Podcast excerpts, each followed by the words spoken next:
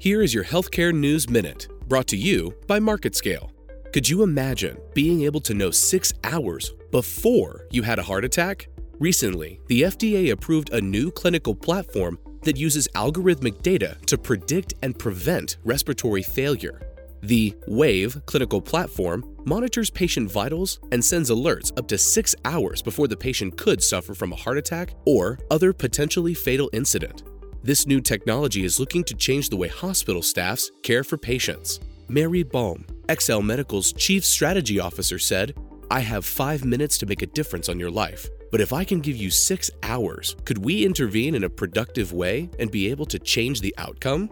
X L Medical plans to continue developing WAVE and begin making wearable technology for hospital staffs. I'm Brett Brown, and this has been your Healthcare News Minute, brought to you by MarketScale.